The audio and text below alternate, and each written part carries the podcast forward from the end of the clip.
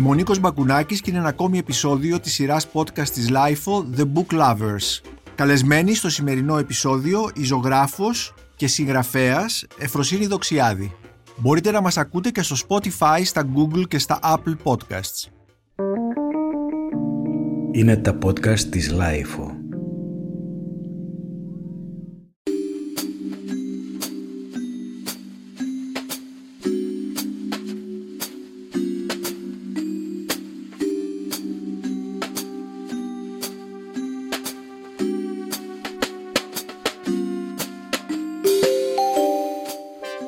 Εφροσύνη Δοξιάδη, σε καλωσορίζω εδώ στο στούντιο της LIFO. Ευχαριστώ. Είσαι ζωγράφος, αλλά είσαι και συγγραφέας βεβαίως. Ε, κανείς δεν μπορεί να ξεχάσει το μείζον βιβλίο σου, τα μυστηριώδη πορτρέτα Φαγιούμ, πρόσωπα από την αρχαία Αίγυπτο που είχε κυκλοφορήσει στα αγγλικά από τον ε, εκδοτικό οίκο Thames Hudson το 1994-95 αν δεν απαιτώμα και στα ελληνικά βεβαίως 98.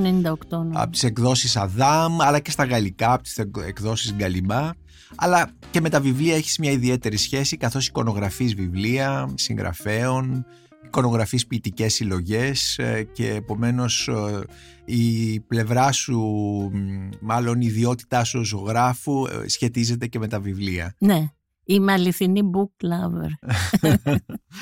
επομένως, αφού είσαι book lover, πες μας ποιος είναι ο ρόλος των βιβλίων στη ζωή σου; Μέγιστος είναι. Και ξεκίνησε βέβαια από το σπίτι μου όπου ο πατέρας μου ο Κωνσταντίνος Δοξιάδης που ήταν αρχιτέκτονας, έλεγε τον εαυτό και του... πολιοδόμος. Και πολιοδόμος, αλλά έλεγε τον εαυτό του μάστορα. Ναι. Γιατί έλεγε ότι αν δεν μπορείς να χτίσεις έναν τοίχο με τούβλα και πέτρες, δεν, δεν πρέπει να λέγεσαι αρχιτέκτον. Τέλος πάντων, μέσα στο σπίτι μας υπήρχαν πάντα πολύ ενδιαφέροντα βιβλία. Και το πρώτο Είχε βιβλίο... βιβλιοθήκη μεγάλη το σπίτι, το πατρικό σπίτι σου; Είχε παντού βιβλία. Μμμ. Ενταγμένα και σε ράφια και ό,τι δεν χωρούσε το σύνηθες που είναι παντού. Στα πατώματα; Στα πατώματα, Ναι. στο υπνοδωμάτιό του. Το σπίτι ήταν στην Αθήνα, στο κέντρο της Αθήνας; Ναι, ήταν στη δεξαμενή. Μμμ. Και είχε πάντα πάρα πολλά βιβλία τα οποία διάβαζε και εγώ πάντα απορούσα πώς τα διαβάζει όλα αυτά τα βιβλία. Και εκείνος μου είπε ότι τα διαβάζει επιλεκτικά, ότι δεν διαβάζει ολόκληρο, Ολόκληρο το βιβλίο. βιβλίο. Μμμ. Και αυτό με ενδιέφερε. Αλλά το πρώτο βιβλίο που με επηρέασε ήταν αυτό που έφτιαξε στην εποχή του πολέμου για να δείξει στους ξένους και να, πάρει, να βρει χρήματα για την Ελλάδα για την ανοικοδόμηση μετά τον πόλεμο σε τέσσερις γλώσσες που ήταν οι θυσίες της Ελλάδος στο δεύτερο παγκόσμιο, Παγκόσμιο πόλεμο. Η θυσία της Ελλάδος στο δεύτερο παγκόσμιο πόλεμο που ήταν ένα βιβλίο που φτιάξε ο Σε- πατέρας σου. Ναι, σε τέσσερις γλώσσες. Είναι στα ελληνικά, στα γαλλικά, στα αγγλικά και στα ρώσικα. Ρώσικα. Και κυκλοφόρησε μέσα στον εμφύλιο αυτό το βιβλίο. Ίσως λίγο πριν. Το έχουμε μπροστά μας. Ναι, το 42 Ε, κάπου εκεί. Ναι, ναι. Επομένως το βιβλίο αυτό, εσύ βέβαια έχει εκδοθεί πριν γεννηθείς εσύ Ναι. Προφανώς, αλλά το βλέπεις παντού; Όχι, εγώ γεννήθηκα το 46. Μμμ. Ε, Ναι, ήταν λίγο πριν γεννηθώ εγώ. Ναι. Και υπήρχε ένα μεγάλο φορμάτ, ήτανε, Ναι. και υπήρχε σπίτι μας. Και στο τέλος έχει φωτογραφίες από τον πόλεμο που δείχνει ανθρώπους νεκρούς στην Αθήνα, από την πείνα. ναι. Και αυτό με συγκλώνησε. Και έβλεπες αυτό το βιβλίο Ναι. συνεχώς μπροστά σου. Έβλ- ναι. Και αναρωτιόμουν πώς αυτή η τραγωδία διατελέστηκε στην πόλη που εγώ ζούσα και στους δρόμους που κάθε μέρα κυκλοφορούσα. Μη- Μμμ. Μη είχε εντυπωσιάσει φοβερά. Ναι. Και πώς αυτό το βιβλίο, το οποίο ήταν ε, βεβαίως του πατέρα σου, έργο του πατέρα σου, Ναι. Σε επηρεάζει. Επηρεάζει δηλαδή την, ε, όχι μόνο την αναγνωστική σου, αν θες, διαδρομή, γιατί μας είπες στην αρχή ότι είσαι, είσαι book lover, αλλά την, ε, γενικότερα την, ε, την συγκρότησή σου. Ναι, ήταν ένα παράθυρο στον έξω κόσμο, γιατί στα σπίτια υπερπροστατεύονται τα παιδιά. Μμμ. Και αυτό μου δείχνει τι γίνεται έξω. Σου δείξε την πραγματική Ναι. ζωή. Επομένως, Και λάτρεψα τα βιβλία από τότε και ήθελα να μπαίνω μέσα και να λατρεύω την έρευνα. Αυτό είναι το Ναι. μεγάλο μου. Η μεγάλη μου αγάπη είναι η έρευνα. είναι η έρευνα και θα Και- μιλήσουμε για την ναι. έρευνα. Και Ε, γι' αυτό μου αρέσει να διαβάζω ότι. Αλλά τα διαβάζω λίγο σαν detective. μμμ. Δηλαδή ήθελα να ξέρω τι γίνεται έξω, κοίταγα τις φωτογραφίες αυτές και έλεγα γιατί δεν τα άμαθα αλλού αυτά. Ναι. Κάπως έτσι. Και με τα φαγιούμ τους πάπυρους, τους αρχαίους πάπυρους που είναι πρώτο Τα βιβλία χέρι. της, ε, της εποχής πριν την τυπογραφία. Ναι, και είναι γραμμένα, τα διαβάζει κανείς και ο συγγραφέας αυτών των παπύρων ήσαν οι αληθινοί άνθρωποι της εποχής. Δεν είναι ένας συγγραφέας που έρχεται μετά και περιγράφει ναι, κάτι. Ακριβώς, Είναι η ζωή ναι, ναι. ίδια. Είναι η ζωή ίδια, μπράβο. Επομένως, από ό,τι καταλαβαίνω μέσα από αυτό το βιβλίο που φτιάχνει ο πατέρας σου, ε, λίγο πριν γεννηθείς εσύ και που λέγεται η Θε- Εθυσία της Ελλάδας στο Δεύτερο Παγκόσμιο Πόλεμο και έχει τις εικόνες που στη συνέχεια βλέπεις και σε συγκλονίζουν γιατί βλέπεις τι συμβαίνει στους δρόμους. Τα βιβλία λοιπόν σου δείχνουν την πραγματική ζωή αν Ακριβώς, καταλαβαίνω καλά. ακριβώς. Μμμ. Ναι. Και ε, διάβαζε και η μητέρα σου; Ναι, αλλά η μητέρα μου διάβαζε ένα περιοδικό που λεγόταν Reader's Digest Μ. που τα είχε αφομοιωμένα όλα Που ήταν και επιλογές από... επιλογές από αναγνώσεις ανα- ναι. γιατί η ίδια ενώ νέα που ήταν διάβαζε ελληνική ποίηση και ελληνικά όταν πήγαμε για δύο χρόνια να ζήσουμε στην Αυστραλία ήθελε να έχει μια επαφή με το τι γράφεται γενικά και διάβαζε αυτό το περιοδικό και είχε διάφορες σοφίες αυτό. Ναι. Ε, μία από αυτές ήταν ότι οι άνθρωποι χωρίζονται σε δύο, στα δύο. Υπάρχουν αυτοί οι απλουστευτές και αυτοί που τα πολυπλοκεύουν όλα και αγγλικά λεγόταν simplifiers and complicators. Ναι. και όταν γνωρίζαμε έναν καινούριο άνθρωπο τον εκατέτασε αμέσως αυτό. Είχε, της άρεσε αυτή η λαϊκή σοφία. Ε, Αυτό το περιοδικό βέβαια το Reader's Digest ε, κυκλοφόρησε και στα ελληνικά κάποια στιγμή γιατί το το, ήξερα. το εξέδωσε η Ελένη Βλάχου. Δεν το ήξερα. Ναι, νομίζω ο τίτλος ήταν ή επιλογέ ή εκλογέ κάτι τέτοιο Ναι. και υπήρχε σε πολλά σπίτια της εποχής Ναι. ε, που διάβαζαν τα έντυπα της Ελένης Βλάχου. Φαντάζομαι ότι όσο μεγαλώνεις ε, διαβάζεις. ναι. Θυμάσαι ποια είναι αυτά τα πρώτα βιβλία που διαβάζεις; Ναι, πολύ νωρίς ήθελα να διαβάζω δύσκολα βιβλία. Και όταν ήμουν 17 χρονών διάβαζα τον μύθο του Σισίφου του Καμιού. Πολύ δύσκολο βιβλίο, φιλοσοφία δηλαδή. Ναι, Αλλά έκανα ένα λάθος. Τον διάβαζα όταν ήμουν στο νοσοκομείο. Είχα κάνει μια μικρή επέμβαση. Ναι. Στο νοσοκομείο παιδών, Ναι. 17 ετών. Και ήρθε ο πατέρας μου να με δει.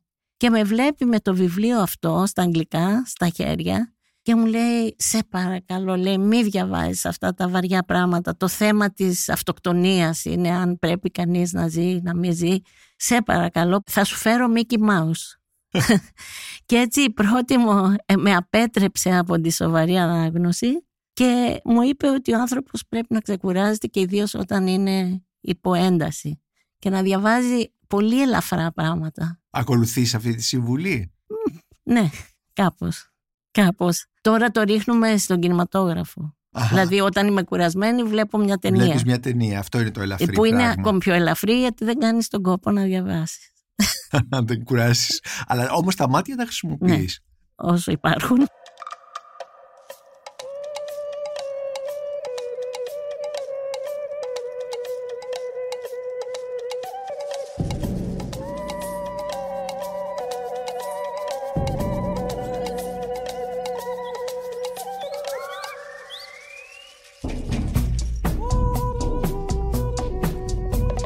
Φαντάζομαι ότι το σπίτι σου, του Κωνσταντίνου Δουξιάδη και της μητέρας σου που από ό,τι μου έλεγες πριν μπούμε στο στούντιο η μητέρα σου ήταν ε, φλαμανδομανιάτισσα. Μπράβο. Ε, είχε αυτό τον, ε, τον, ε, την καταγωγή αυτή την παράδοξη.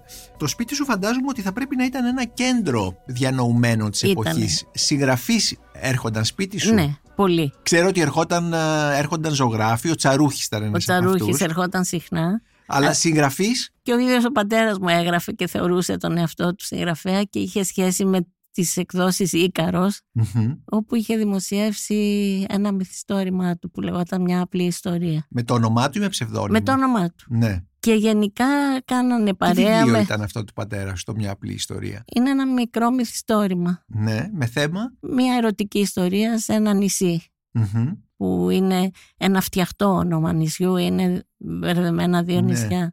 Ε, δεν έχει επανεκδοθεί αυτό το βιβλίο, ε; Όχι. Ναι. Και θέλουμε να το επανεκδώσουμε. Ποιοι θέλετε; Ο αδελφός μου και εγώ. Ο αδελφός σου Απόστολος Δοξιάδης, Ναι. ο οποίος συγγραφέας. Ναι. Μμμ. Και ο Απόστολος, ο αδελφός μου, έχει γράψει μια συγκλονιστική εισαγωγή για την επανέκδοση αυτού του Α, βιβλίου. επομένως το ετοιμάζετε. Ε, το ετοιμάζαμε και Ναι. μετά κάτι συνέβη και χάθηκε αυτή η εισαγωγή. Δεν ξέρω, κάτι έγινε και σταμάτησε η έκδοση. Μμμ. Αλλά θα, θα κοιτάξουμε Ναι, να το ναι. βρούμε. Επομένως ε, ο πατέρας σου ήταν συνδεδεμένος με τον Ίκαρο, με τον, ε, με τον Καρύδη, Πατσιφά με και τον Πατσιφά. τον Πατσιφά πιο πολύ και τον Καρύδη βέβαια, Ναι, ναι. γιατί ήταν ντουέτος οι Η δύο. Πατσινέβελη, η, συνε- η, μεριδ- η συνέτερη τέλος πάντων.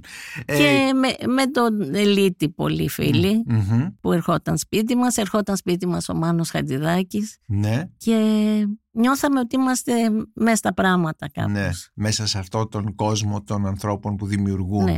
Ναι. Και αργότερα όταν οργάνωνε τα συνέδρια της Δήλου, Ναι, τότε καλούσε συγγραφείς και είχε καλέσει έναν καλεσμένο γιατί καλούσε διάφορους να μιλήσουν για την οικιστική που είναι για τις ανθρώπινες κατοικίες, η επιστήμη για τις ανθρώπινες κατοικίες.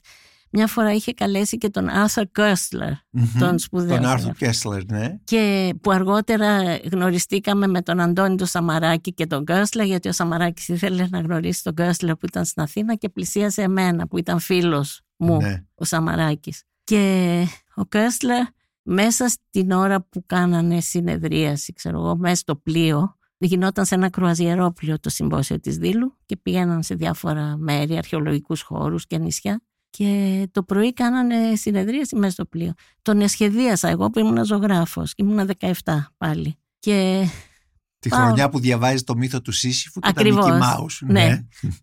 αλλά είχα πλήρη άγνοια για το ποιος είναι ο Κέσλα. Απλά μου Ναι. άρεσε η φατσούλα του, η φάτσα του, που ήταν ενδιαφέρουσα. ναι. Και τον σχεδίασα και μ' άρεσε το σχεδιάκι αυτό και μόλις τέλειωσε αυτή η συνεδρίαση πήγα και του το έδωσα.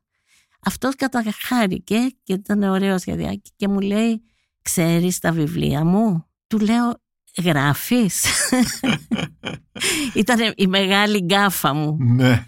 και αυτός χάρηκε που δεν ήξερα τα βιβλία του αλλά έβλεπα μόνο το πρόσωπο και ε, χάρηκε. Τέλος πάντων, ναι, σαν νέα ξέραμε πολλούς συγγραφείς και τώρα αυτή τη στιγμή... Μου ανέφερες ποιητές, βέβαια, τον Ελύτη. Μου Ναι. ανέφερες, ναι. Μμμ. Και Καλά, εγώ τον δεν ξέρω Άρθουρ αν είναι- Κέσλερ. Ναι, δεν ξέρω αν είναι σύμπτωση αλλά εγώ διαβάζω πιο πολύ ποίηση Μμμ. και άκουγα πολύ ποίηση σε κάτι δίσκους ε, LP που είναι της μάρκας Caedmon και βγάζανε όλους τους ποιητές να διαβάζουν τα δικά τους ποιήματα. Ναι. ή διάφορους πολύ σπουδαίους ηθοποιούς Εγγλέζους όπως ο Τζον Γκίλγκουντ και ο Ραλφ Ρίτσαρντσον που διαβάζανε και αυτοί Shakespeare. Και έτσι με αυτόν τον τρόπο ακούγοντας αυτά συνέχεια έχω μάθει απ' έξω πάρα πολλά πράγματα. Ποιήση, έχεις μάθει ποίηματα, στίχους; Έχω μάθει, ναι, Σου έρχεται τώρα κάποιος στίχος; όχι στίχος, ας πούμε μου έρχεται από τον Shakespeare, από τον Ιούλιο Κέσσαρα που το πρωί που ξεκινάει ο Ιούλιος Κέσσαρας να πάει στο Καπιτόλιο του λέει η γυναίκα του, του λέει να μην πάει και αυτός της απαντάει Cowards die many times before their death The valiant never taste of death but once Of all the wonders that I yet have heard it seems to me most strange that men should fear seeing that death a necessary end will come when it will come. Οπότε από όσα είπε, θυμάμαι του πρώτου στίχους που λένε ότι οι δειλοί πεθαίνουν πολλέ φορέ πριν από το Ναι. θάνατό του, αλλά οι άξιοι πεθαίνουν μόνο μία Μόνο φορά. μία φορά. Ναι, πολύ ωραίο. Είναι ωραίο. Και ελληνικά μου είχε, είχα μάθει την τρελή μάνα του Σολομού Του Σολομού. που Μμμ. μ' άρεσε και όπου βρίσκομαι καμιά φορά ακόμα μου έρχονται στίχοι ή τον στην άλλαλη τη μοναξία, στρογγυλοφέγγαρη φωτοχυσία, σαν τη λαμπρόπλαστη πρωτονυχτιά. Εκείνο το θυμάσαι, γκλάν γκλάν τα σήμαντρα Ναι, της εκκλησίας. Αυτό. Και μέσα στην επίδαυρο όταν ήμουνα θυμήθηκα ξαφνικά τη μετάφραση της ηλέκτρας του Γρυπάρη που έπαιζε ο Ροντήρης και ήταν η Ασπασία Παπαθανασίου που είχε παίξει την Ηλέδα που αρχίζει ο Άγιο Φως του ουρανού και εσύ αγέρα που ολόγυρα ζώνη στη γη πόσες μ' άκουσες, πόσες φορές να πικροθρύνω εδώ και μα το στιθοδέρνομαι όταν βγε- παίρνει η αυγή να χαράζει. Και όσο πια για τις ολονυχτίες μου ξέρει η αθλία μου η κλείνει στο σκότεινο μέσα αυτό το παλάτι πόσα δάκρυα για τον άμυρο χίνο πατέρα μου που εκεί κάτω στη χώρα τη βάρβαρη ο φωνιάς δεν το φίλεψε ε, ο Άδης μα η κακούργα μου η μάνα και ο έγιστος τάξιο τέρι της σαν ξυλοκόπη ένα δέντρο του σκίσανε με πελέκι φωνικό το κεφάλι. Καλά, η Φροσύνη με εντυπωσιάζει για την απίστευτη Έχω εντυπωσιάσει μνήμη, πο- πολλούς, μνήμη σου, πώς θα θυμάσαι όλα αυτά. πολλούς εραστές. Ξέρεις, γιατί δεν υπάρχει καλύτερος τρόπος για την καρδιά του άλλου να, να του απαγγείλεις μερικά ποίηματα. Αυτό που με ενδιαφέρει πάρα πολύ. Επομένως, ε, στις ερωτικές σου σχέσεις, δηλαδή, ε, χρησιμοποιούσες την λογοτεχνία για την, ε, ως δόλωμα; Ναι, Ε, το ομολογείς; το ομολογώ, ναι. Και οι εραστές πώς αντιδρούσαν; Σε ερωτευόντανε. Αλήθεια; Μα τι εραστές ήταν αυτοί που σε ερωτεύονταν απαγγέλλοντάς τους Σολομό ή την ε, στίχους από την Ηλέκτρα; Κοίτα, είχα και μια νοστιμάδα στην εμφάνιση και που αυτό βοηθούσε και αυτό. Λοιπόν, ε, μας είπες λοιπόν ότι άκουγες πολύ ε, Πολλούς δίσκους, δίσκους με ποίηση, Ναι. ε, ε, ε, αγγλικούς, εγγλέζικους. εγγλέζικους, ναι. Αλλά αργότερα έχουμε και τους, ε, τους ελληνικούς δίσκους με Ναι. ποίηση που έβγαζε ο Πατσιφάς στη Μπράβο, Λύρα μπράβο. με τις ναι, απαγγελίες των Μπράβο. ε, Ελλήνων ποιητών ε, ναι. με τους οποίους μεγαλώσαν αρκετοί τότε. Ναι. Και ο Σαββίδη διάβαζε Έλληνες. καβάφι, θυμάσαι, Μμμ, μμμ. που είχε και εκείνος ένα μικρό ψεύδισμα. Ναι, ναι, ναι. Επομένως ξεκινάς να διαβάζεις ε, το μύθο του Σύσυφου προκαλώντας σοκ στον πατέρα σου Ναι, ο οποίος σου, προτείνει, σου αντιπροτείνει το Mickey Mouse ναι. και τα ελαφρά. και μετά πώς συνεχίζεις την, ε, πώς συνεχίζεις την αναγνωστική σου διαδρομή; Τι... Ε, μετά ε, διαβάζω Ντοστογεύσκη, διαβάζω Τολστόι και ερωτεύομαι τον Τολστόι. Ναι. Και η Τους Άννα διαβάζεις στα ελληνικά ή στα αγγλικά; στα αγγλικά. Μμμ. Αλλά όταν είδα μεταφράσεις ελληνικές, λέω έπρεπε να τα έχω διαβάσει στα ελληνικά. Γιατί τα ελληνικά σαν οτροπία η γλώσσα είναι πλησιέστερη προς τη ρώσικη από την εγγλέζικη. Τα εγγλέζικα λίγο καπελώνουν το ρώσικο στοιχείο. Μμμ. Και έτσι την Άννα Καρένινα την ξαναδιάβασα αργότερα σε δύο εποχές της ζωής μου. Μία όταν ήμουν τόσο νέα και έφηβη και μετά πολύ αργότερα και το λάτρεψα αυτό το βιβλίο. Γιατί αυτή η κατανόηση της ανθρώπινης ψυχής και ειδικά της γυναικείας μου άρεσε πάρα πολύ σε αυτό το βιβλίο. Είναι περισσότερο γυναικείο, απευθύνεται περισσότερο στις γυναίκες. Δηλαδή Νομίζω, συγκινεί ναι. περισσότερο τις γυναίκες η Άννα Καρέρινα. Ίσως, ναι, Μμμ. δεν το είχα σκεφτεί έτσι, αλλά Ναι. τώρα που το λες μου φαίνεται σωστό. Γιατί δεν είναι μ- η ιστορία μιας ε, γυναίκας που τέλος πάντων βασανίζεται και τα λοιπά. Ναι. Αλλά είναι αυ- αυτή η βαθύτερη που οι γυναίκες αναγνώστες την αναγνωρίζουν. Και είναι θύμα των περιστάσεων η Άννα. Μμμ. Και μου φαίνεται η αυτοκτονία της στο τέλος είναι που πέφτει στις γραμμές του τρένου. Είναι και αυτή μια, ε, κάτι που ενθαρρύνει το γυναικείο ένστικτο σε σχέση με τη, βιο- με τη δυσκολία το- του Ναι, έρωτα και ναι. με την δυσκολία της ζωής και την αδικία που υφίστανται οι γυναίκες. Μμμ. Έτσι το είδα.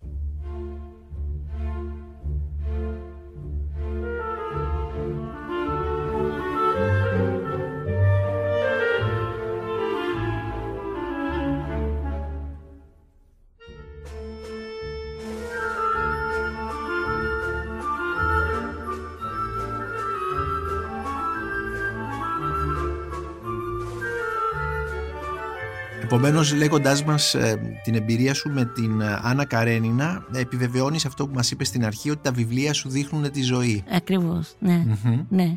Γιατί πάντα φοβόμουν ότι ζω μια υπερπροστατευμένη ζωή στο διαμέρισμα των γονιών μου Ναι. εδώ στην Αθήνα. Παρόλο που είχαμε έναν πολύ αγαπημένο φίλο που λεγόταν Νιόνιος Μολφέτας, ήταν οδηγός του, λάτρευε τον πατέρα μου γιατί στον πόλεμο είχαν δουλέψει μαζί σε μια κρυφή οργάνωση και ο Νιόνιος το είχε πάρει απάνω του ο κεφαλονίτης να με μορφώσει την πραγματικότητα και με έπαιρνε τα απογεύματα με το αυτοκίνητο του Ford, ένα παλιό Ford του πατέρα μου και σαν babysitter ας πούμε και με πήγαινε κάτω στον Πειραιά να δω που είναι οι πόρνες Στη- Στην τρούμπα. στην Τρούμπα Μμμ. Και παρκάραμε κρυφά κάπου το αυτοκίνητο και περπατούσαμε οι δυο μας εγώ ήμουν πολύ μικρή Ναι. 12-13 χρονών και με πήγαινε εκεί και μου λέγε να δεις την Το πραγματικότητα ξέραν οι γονείς σου ότι πήγαινες εκεί; όχι Ήταν μυστικό. ήταν σας. μυστικό Μμμ. Και θυμάμαι μια φορά που περπατούσαμε οι δυο μας εκεί και βλέπαν αυτές οι κοπέλες ότι είμαι μικρή και φώναξε μία πόπο κάτι παρθένες. Ήμουν κοριτσάκι, παιδάκι. Και με είχε εντυπωσιάσει αυτό και με τον ίδιο τρόπο ο Νιόνιος με πήγαινε σε όλη την Αθήνα να δω την αλήθεια της ζωής Ναι. και να μην είμαι υπερπροστατευμένη. Ναι. Αλλά τα βιβλία βέβαια βοήθησαν πολύ σε αυτό. Τώρα που μένεις, εξακολουθείς και μένεις στο κέντρο της Αθήνας, είσαι Αθηναίο lover επίσης, εκτός Ναι. από book lover. Ναι. Ε, Athenian lover. Ε, μένεις στο κέντρο της Αθήνας, έχεις βιβλιοθήκη; Βέβαια, Μμμ. βέβαια έχω Ε, τακτοποιημένη ή... μ, τακτοποιημένη. Μάλιστα. Η ποίηση είναι το μεγάλο μου, η μεγάλη μου αγάπη. Δηλαδή στη βιβλιοθήκη σου τι θα βρούμε, θα βρούμε ποίηση. Ποίηση και όχι τόσο λογοτεχνία. Ναι. Θα έλεγα ε, πολύ Εννοείς λίγη. πεζογραφία. πεζογραφία. Ναι. Ναι. Ποίηση και βιβλία που αγγλικά τα λένε non-fiction, ας πούμε. Ναι, ναι, ναι. Που έχουν- Δοκίμια, ναι, ναι. Ναι, Μη μυθοπλασία. ναι, Μμμ. ναι. Ιστορία, διαβάζεις ιστ- Ναι, αλλά ξέρεις τι, για την ιστορία πρέπει κανείς να έχει πάρα πολύ καλή μνήμη. Δηλαδή αυτή που είναι ιστορική, πώς Ναι. είναι ο Στάθης ο Καλύβας ας πούμε. Όταν είσαι ιστορικός πρέπει να σε βοηθάει η καλή μνήμη που έχεις. Ναι. Εγώ δεν έχω καλή μνήμη. Δηλαδή ε, πώς, πώς διαβάζω... δεν κα- έχεις καλή μνήμη; Εδώ απαγγέλεις απ- ολόκληρη την ηλέκτρα μας είπες. Αυτά είναι φυτεμένα πολύ νωρίς και κανείς δεν τα ξεχνάει. Ξέρεις, τα άμαθα πολύ παλιά. Και έτσι η ιστορία, συγγνώμη, για να Ναι. ολοκληρώσω, η ιστορία πιο πολύ μαθαίνω από ταινίες ή από. Δηλαδή δεν διαβάζω ιστορία. Ναι, ναι. Γιατί- αλλά διαβάζεις non-fiction, διαβάζεις δοκίμια, διαβάζεις Ναι. βιβλία για την τέχνη, φαντάζομαι. Ναι, κτλ. και όταν, Μμμ. με, όταν έγραφα τα Φαγιούμ και όταν διάβασα πολλά γύρω από το θέμα το δικό μου. Ναι. Της αρχαίας ζωγραφικής και της ζωής στην ύστερη αρχαιότητα. Θα μας πεις για αυτά Ναι. σε λίγο. Μπορείς να μας πεις ένα αγαπημένο σου βιβλίο, ένα, έναν τίτλο. Από αυτή την εποχή, από τα, τα Φαγιούμ. Όχι, όχι, ένα αγαπημένο σου βιβλίο γενικότερα από αυτά που έχεις διαβάσει και ε, λες, μπορείς να μας πεις ότι αυτό είναι ένα βιβλίο που σε έχει επηρεάσει, που είναι καθοριστικό για σένα. Ε, κοίτα, θα έλεγα θεατρικά έργα του Λόρκα Α. ε, με έχουν Μμμ. ενθουσιάσει. Το Ντουέντε του Λόρκα που είναι ένα μικρό δοκίμιο που εξηγεί τι είναι αυτό το, Τι είναι αυτή το κάτι το παραπάνω. ντουέντα, αυτή η Ναι, ψυχή, ναι. ας πούμε. Ναι, ναι. Αυτή η Μμμ. ψυχή Ναι. που ο Απελής, ο αρχαίος συγγραφέας, αυτό το ξέρουμε από τον Πλίνιο, από το Ναι. 35ο κεφάλαιο που έχει μεταφραστεί στα νέα ελληνικά από τον Λεβίδη. Αυτό Τον Αλέκο Λεβίδη. τον Αλέκο Ναι. Λεβίδη. Που κι αυτός όπως και εγώ τα βλέπει σαν ζωγράφος. Ναι. Και εκεί ο Απελής έλεγε ότι αυτό στο οποίο εγώ διαφέρω από τους άλλους είναι η χάρις, ε, η λέξη χάρις. Βέβαια ήταν στα λατινικά γραμμένος ο Πλίνιος, αλλά έχει μεταφραστεί ελληνικά όπως ε, σαν χάρις. Είναι αυτό δηλαδή το κάτι παραπάνω, είναι αυτό που ο Σεζάν έλεγε ότι μπορούν να με αντιγράψουν διάφοροι ζωγράφοι, γιατί τον αντιγράφανε ενώ όσο ζούσε. ναι. Αλλά αυτό το κάτι λίγο αλλιώτικα, μια νοστιμάδα που έχω εγώ δεν την μπορούν να την αντιγράψουν. και αυτό ήταν το θέμα μου για τον Πλαστό Ρούμπενς, ότι έπρεπε να περιγράψω αυτό το, θα λέγανε οι Γάλλοι, je ne sais quoi, ξέρω ναι, εγώ. ναι. Αυτό, την νοστιμάδα, την επιπλέον νοστιμάδα, που και αυτό με έχει απασχολήσει πάρα πολύ. Είναι πολύ εύκολο να πεις ότι κάτι είναι ωραίο και πολύ δύσκολο να πεις κάτι γιατί είναι κακά ζωγραφισμένο. ναι. Του λείπει κάτι. Θα μιλήσουμε για τον πλαστό Ρούμπενς, ε, για τον οποίο Ναι, όλο δουλεύεις. επανέρχεται το κεφάλι μου εκεί, ναι, συγγνώμη. Ναι, ναι, είναι φυσικό αυτό που με αυτά ασχολείσαι.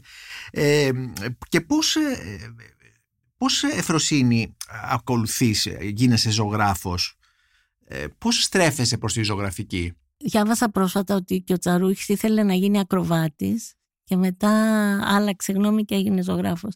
Και εγώ ήθελα να γίνω ακροβάτης με τον ίδιο τρόπο. Είναι περίεργο. Και Ε, τώρα σ- τελευταία. Πραγματικά να γίνεις ακροβάτης ή με- έτσι μεταφορικά; Όχι, πραγματικά, στο τσίρκο δηλαδή. Ναι, να δουλέψεις στο τσίρκο; Ναι. Αυτό, Ναι. μου- αυτό με τραβούσε. Γιατί ήμουν πολύ αδύνατη και είχα μια ευληγησία και έλεγα αυτό θα κάνω. Που είναι και μια πραγματικότητα, ας πούμε. Τα άλλα μου φαινόντουσαν λίγο θεωρητικά. Γιατί έγινα ζωγράφος γιατί δεν ήμουν καλή με τα γράμματα. Δηλαδή πιστεύω ότι οι άνθρωποι είμαστε ή Εννοείς δεν ήσουν καλή, όχι με τα γράμματα, Όχι. γιατί εννοείς να σπουδάσεις ας πούμε, να, να έχεις την πειθαρχία του να φοιτήσεις κάπου και σε ένα πανεπιστήμιο. Όχι, τι; όχι. Πιστεύω όπως η μαμά μου έλεγε από το Reader's Digest ότι οι άνθρωποι είναι οι απλουστευτές ή πολυπλοκιστές. Ή- ναι. πολύπλοκοι. Εγώ πάντα πίστευα ότι άνθρωποι Οι είναι ανακατός- αυτοί που σε ανακατώνουν, οι complicators, αυτοί που Complicators. κάνουν τα πράγματα ε, Πιο περίπλοκα. πολύπλοκα, Ναι, ναι, περίπλοκα. ναι, ναι. με τον ίδιο τρόπο πάντα από παιδί αισθανόμουν ότι είμαι άνθρωπος της όρασης, οικαστικός Μμμ. και δεν είμαι της νόησης, της, ε, Του μυαλού. του μυαλού. λόγου. Του Μμμ, μυαλού. μμμ. Αυτό στα αγγλικά είναι visual και non-visual.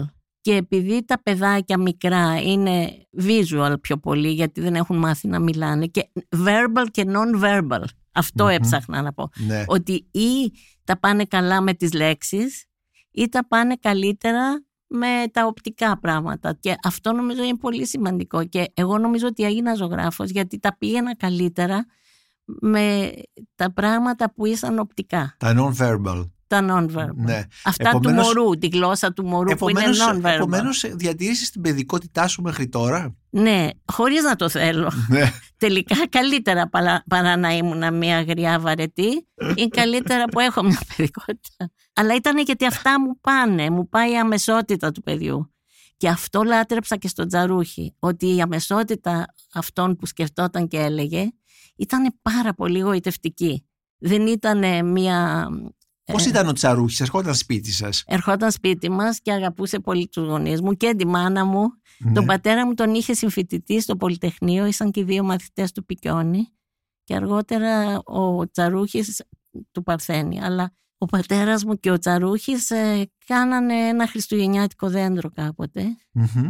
για τη σχολή στο Πολυτεχνείο και ήταν μια ελιά που σ- κρεμάσαν απάνω φωτάκια στην ελιά. Οι λα, ε, μπάλες. Λαμπιόνια. Ναι. Μμμ. Και εκτιμούσαν ο ένας τον άλλον. Είχαν δουλέψει και στο θέατρο για την Κοτοπούλη μαζί.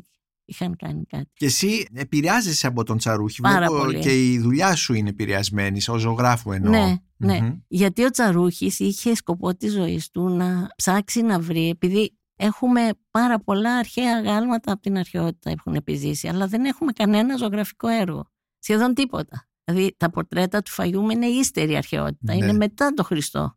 Τρεις αιώνες. Πριν δεν ξέρουμε πώς ζωγράφιζε ο Πολύγνωτος ή ο Απελής. Ο Απελής ήταν ε, ο αγαπημένος πορτρετίστας του Μεγάλου Αλεξάνδρου και όλοι παραδέχονταν ότι ήταν σπουδαίος ζωγράφος. Αλλά δεν έχουμε κανένα του έργο.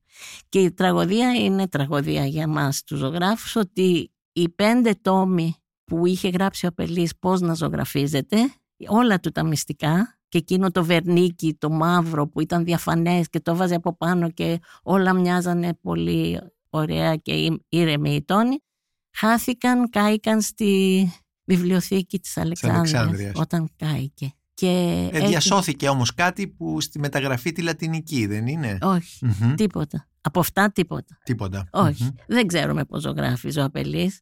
Έχουμε μόνο μερικά ανέκδοτα που αναφέρει ο Πλίνιος. Ναι. Ο Τσαρούχης ήθελε να καταλάβει πώς ήταν αυτή η σπουδαία ζωγραφική. Ναι. Και κατά την ταπεινή μου γνώμη κατάλαβε πολλά. ναι. Αυτά είναι σε αυτό το βιβλίο που Είναι έκανε σ- τις διαλέξεις. Είναι στο βιβλίο που μόλις κυκλοφόρησε και είναι με σε δική σου επιμέλεια και με εισαγωγή δική σου που είναι η μεταγραφή των διαλέξεων που έκανε ο Τσαρούχης στο Ιωνικό Κέντρο Μπράβο. πριν από Το 81. το 81, πριν από 40 πλέον χρόνια και το οποίο κατά κάποιο τρόπο αποτελεί και τη μοναδική παρακαταθήκη Ναι. τους ως δασκάλου θα λέγαμε, έτσι Ναι, δεν είναι; ναι. Μμμ. Μοναδική υπό την έννοια ότι ε, θα μπορούσε να υπάρχουν τόμοι αν είχαν μαγνητοφωνηθεί. Αλλά Ναι. αρνιόνταν όμως δεν ο Τσαρούχης. ήθελε, δεν, ήθελε. ναι. Εγώ πέρασα έναν θεϊκό μήνα στη Μυτιλίνη μαζί του όταν ο Τεριάντ κρεμούσε το Μουσείο του Θεόφιλου στη Βαριά. Ναι. Και ήμουνα κι εγώ μαζί. Με είχε πάρει ο Τσαρούχης. Λέει να φέρω και αυτό το κοριτσάκι μαζί μου και είπε ο Τεριάντ ναι. Και ένα μήνα ήμασταν στο σπίτι του Τεριάντ όλη μέρα, ο Τσαρούχης και εγώ. Και εκείνος ζωγράφιζε και μίλαγε. Και μίλαγε σε μένα. Βρε Γιάννη, μήπως να, να βάλω ένα μαγνητοφωνάκι. Ένα... Τότε ήταν κάτι κασετοφωνάκι. Ναι, ναι, Ευτελείο, ναι. όχι Ναι, digital ναι, και αυτά. ναι. Όχι. Σε παρακαλώ, όχι. Θα τα θυμάσαι εσύ και θα τα πεις όταν θα, Θα έρθει η στιγμή. θα έρθει η στιγμή. Και εγώ δεν μπορούσα να τα θυμάμαι. Θυμάμαι πολύ λίγα από αυτά. Μμμ. Και πήγανε χαμένα. Γιατί δεν ήθελε. Γιατί είχε δει ότι πολλές φορές όταν τον μαγνητοφωνούν μετά παρανοούν αυτά που είπε. Γιατί ήταν αποσπασματικά ή για κάποιο λόγο η μαγνητοφώνηση τον φόβιζε. Ναι. Να όμως που τώρα έχουμε τις διαλέξεις του στο Ιωνικό Κέντρο, mm. ε, τις εκδόσεις Άγρα, τα μαθήματα του Τσαρούχη, που Ναι. μπορούμε να βρούμε πολλά από αυτή την πρωτότυπη σκέψη και μάλλον τη- και τη σοφή, τον τρόπο με τον οποίο προσέγγιζε Μπράβο. ο Τσαρούχης ε, Μπράβο. και την αρχαιότητα και, τις, ε, Ναι. και την αρχαία ζωγραφική και τη ρωμαϊκή ζωγραφική, την εποχή Ναι. τη ρωμαϊκή κτλ. Γιατί κατάλαβε, ε, ε, ένα πράγμα κλειδί που κατάλαβε ήταν ότι η τετραχρωμία των αρχαίων που είναι ένα στυλ του 5ου και 4ου αιώνα π.Χ. ότι ήταν βασική στον τρόπο που γινόταν η πολύ μεγάλη ζωγραφική.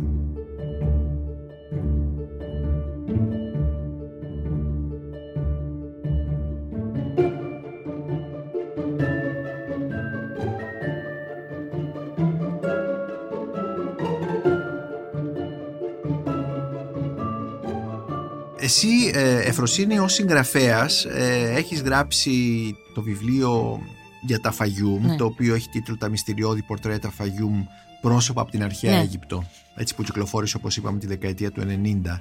Και επίσης, ε, τα τελευταία χρόνια έχεις αφιερώσει μεγάλο, χρόνο, μεγάλο μέρος του χρόνου σου σε μια έρευνα που κάνεις Ναι. για το ένα έργο του Ρούμπενς το οποίο Μπράβο. βρίσκεται στη- στο National, ε, στην Εθνική Πινακοθήκη του Λονδίνου, έτσι, στη National Gallery ή στη National Portrait Gallery. Ναι. Όχι, National Gallery. Στη National Gallery.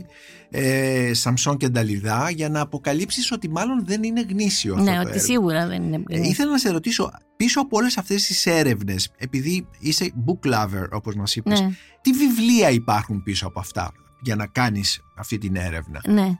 Πίσω από τα Φαγιούμ, ας πούμε, τι, για να βγάλεις αυτό το βιβλίο για Ναι. τα Φαγιούμ που είναι και μνημειώδες και, και είναι και ένα, ένα βιβλίο ε, που σημειώνει σταθμό τέλος πάντων ε, στην έρευνά μας για την αρχαία ζωγραφική. Τι βιβλία διάβασες για να κατανοήσεις τον κόσμο μέσα στον οποίο δημιουργούνται τα Φαγιούμ. Κοίτα, υπήρχαν δύο βιβλία. Το ένα λεγόταν Memphis Under the Ptolemies που το έγραψε η Dorothy Thompson, ε, μια πολύ σπουδαία ελληνίστρια και παπυρολόγος.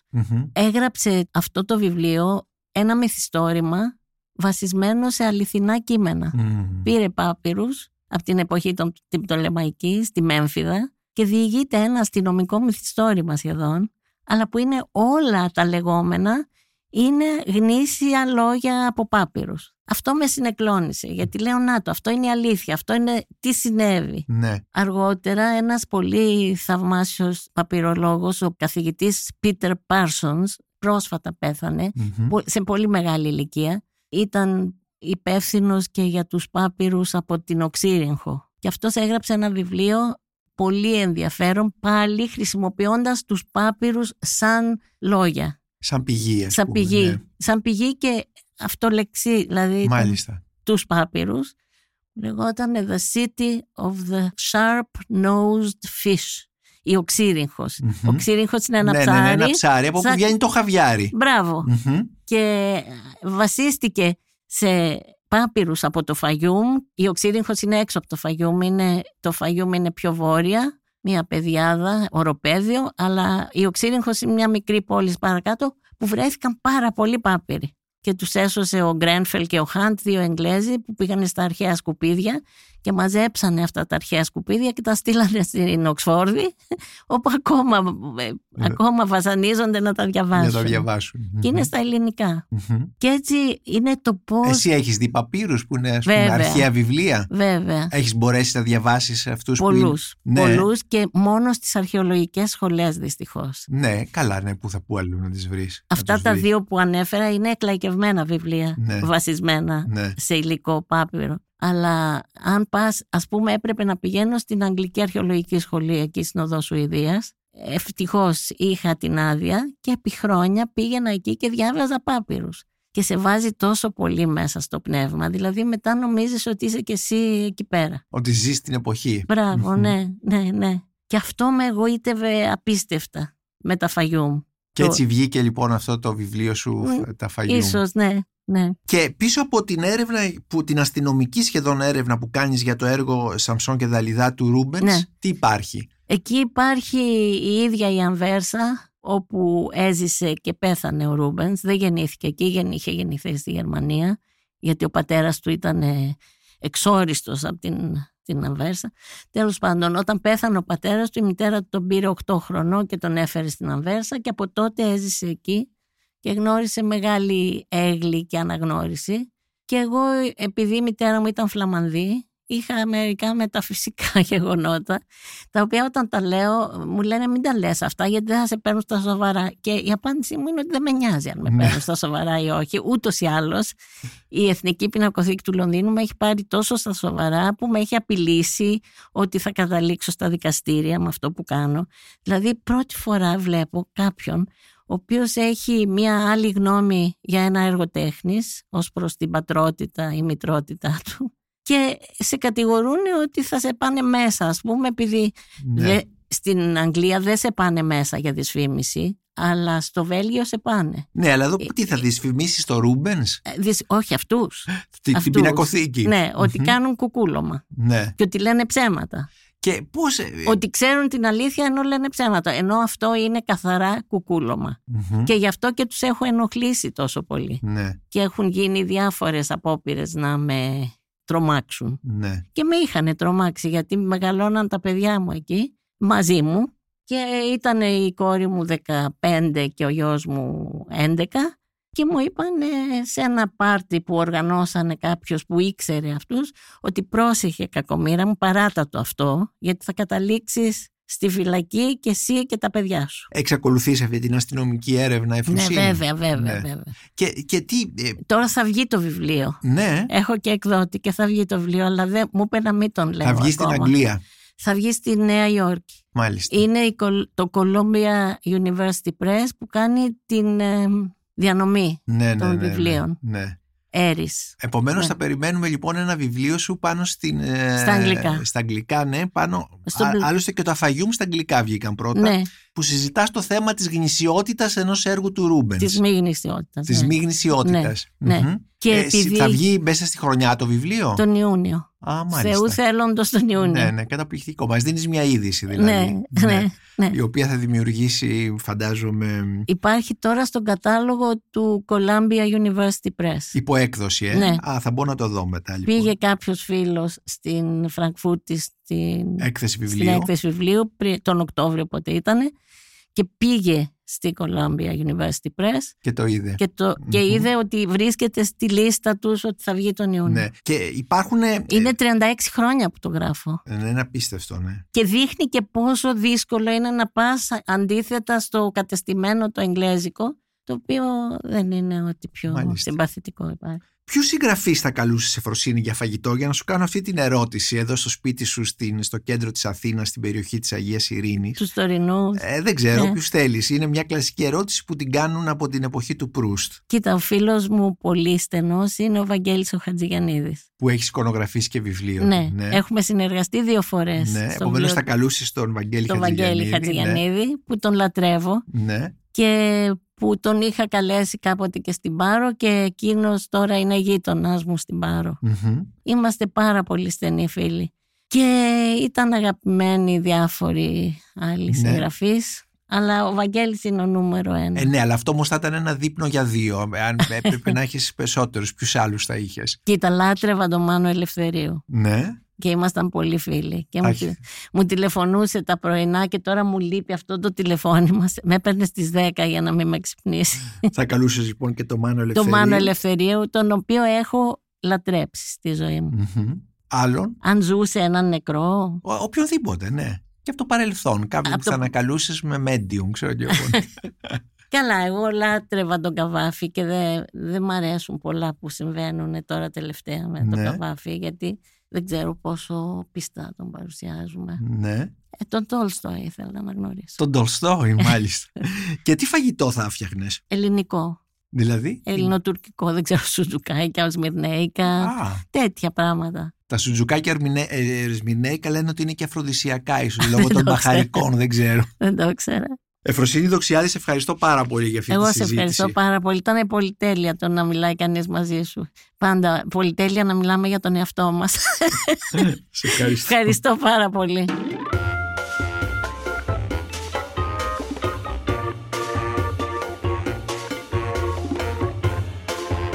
Είμαι ο Νίκος Μπακουνάκης και ήταν ένα ακόμη επεισόδιο της σειράς podcast της LIFO, The Book Lovers, με καλεσμένη τη ζωγράφο Εφροσύνη Δοξιάδη.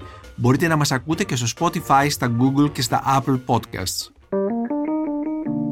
Είναι τα podcast της LIFO.